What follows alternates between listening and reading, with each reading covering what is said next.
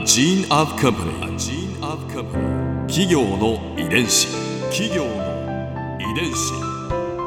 全国に546万社以上あるとされる日本の企業その企業の数だけ理念があり使命があり人間ドラマがありますこの番組ではさまざまな企業のトップや社員の方にお話を伺いながら成長する企業の DNA を解明していきます企業の遺伝子。ナビゲーターは私千葉なクララとクオン株式会社代表の武田隆さんです。武田隆です。よろしくお願いします。本日はサントリーホールディングス株式会社スポーツ事業推進部長富岡正樹さんをお迎えしております。よろしくお願いいたします。富岡です。よろしくお願いいたします。今回は富岡さんのキャリアについて伺います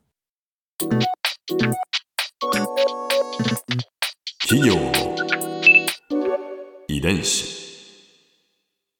富岡さんは1989年に入社され広報部業務店の営業経営企画宣伝部などを経て2021年4月よりスポーツ事業推進部長に就任されました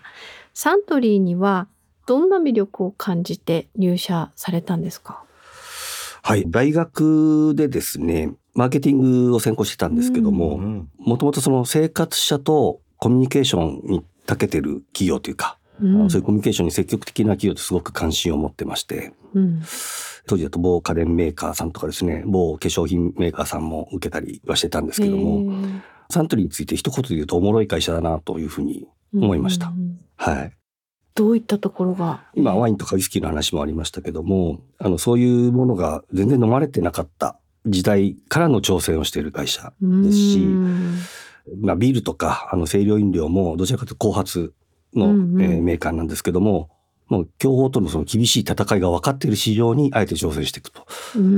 いうところも面白いですし、うん、さらに言うとですねあのどのジャンルもそうなんですけども単に物を売るというよりは生活の中の引用シーンを伝えていくとか、まあ、そういうちょっとアプローチをちょうど私学生の頃は積極的にしていて、ある意味ちょっと時代の先取りをしている会社なのかなということも感じてました。はい。その時に読んだ本の中でですね、その佐治慶三さんが二代目社長ですけども、言った言葉で、我々が売るのは治水飲料ですね。酔うための飲料じゃないと。うん、治福飲料だと。要は幸せを感じていただくための飲料を売ってるんだと我々はそういう言葉をおっしゃってるのを見てですね。あのすごくそのお客様の生活を豊かにするそういう仕事って素晴らしいなと思いましてまずは本当サントリーに興味を持ったのは本当そこがスタートでした。うん。この創業者の精神が受け継がれているということで、はい、こうやってみなはれだったり利益三分主義だったり、はい、入社されて実際にそれを感じるところってありました？か、うんはい、それがねすぐあったんですね。そうはい、本当にすぐありました。入社後研修が終わって当時だと4月の2週目ぐらいですかね。配属になったのが広報部なんですけどもまさにあの配属から1週間も経たないうちにですねある先輩からこのゴールデンウィークにビール工場でイベントをやってくれと言われまして、うん、はい、あのファミリーフェスティバルという地域の方をお呼びして、えー、このサントリーに親しんでもらうイベントなんですけども、うん、それをやりなさいと。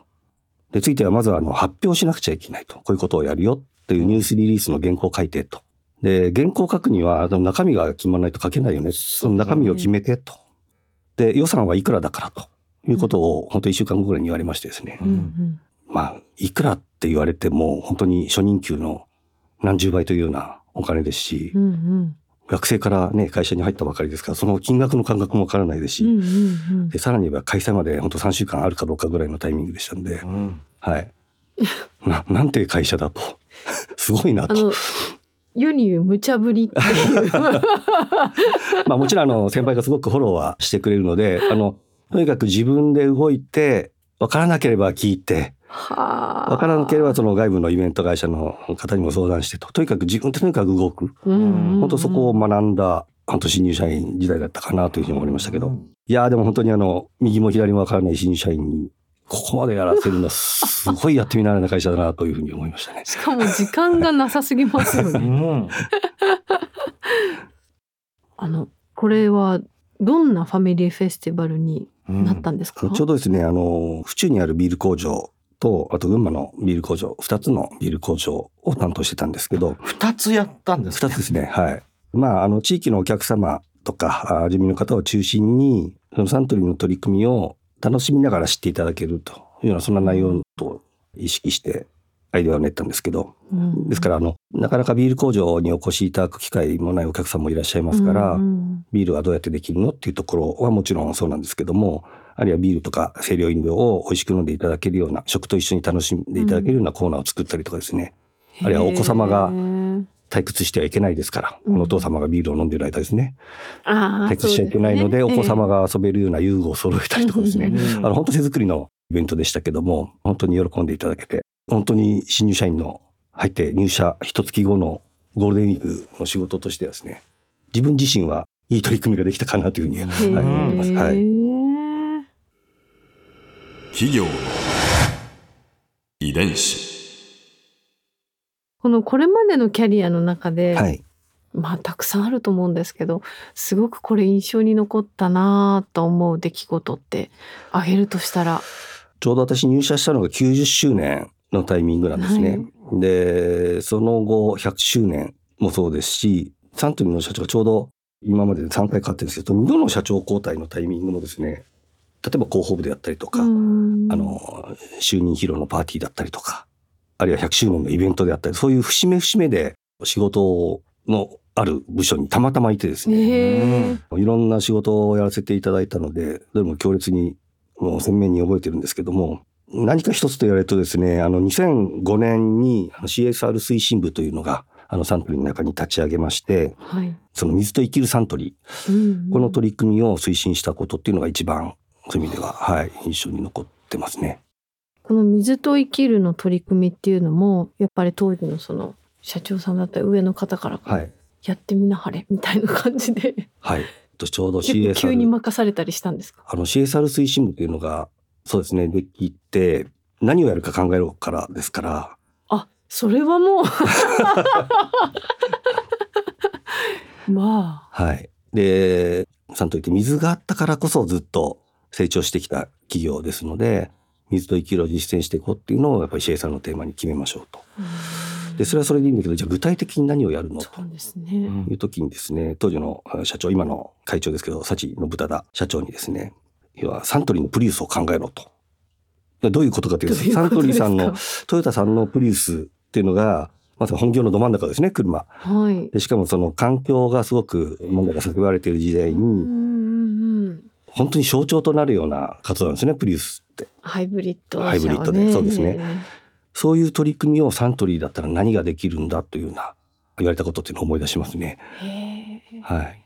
でもテーマが大きいですよねテーマ大きいですね。うん。で、まあ、当時のいろんな方面の担当役員とともに会議をして何をできる？とというような議論をしてたんですけど、まあ、グローバルな課題として気候変動とか人口増加で将来にあたってこう水がどうなるかわからないと。水に対する不安があった時代でもありましたんで、サントリーはしっかり水に向き合った取り組みをもう集中的に強化していきましょうと。いうような提案をさせてもらってですね。それ以降常に動いていましたけど天然水の森の活動ですとか子どもたちへのお次世代環境教育の水育という活動が一気にこう広がったと。いうような感じですかね。はい。ここで Clara's viewpoint。今回印象に残ったのは入社してすぐのやってみなはれ。やっぱお話伺っててこう無茶ぶりだなって私は思ったんですけどソフトな印象の富岡さんね優しい語り口の富岡さんがなんかその当時こうやりきった姿を想像すると意外となんかすごい振り切るフットワークの軽いなんかタイプなんだな。こう100本ノックにもめげないというか 結構体育会系のノリがあってなんかエネルギーがある方なんだなってちょっと意外に思いました。きっとサントリーさんってそういう方がたくさんいらしていろんな挑戦がねこの123年の歴史の中で行われてきたんでしょうしそれは濃い車歴になりますよね企業遺伝子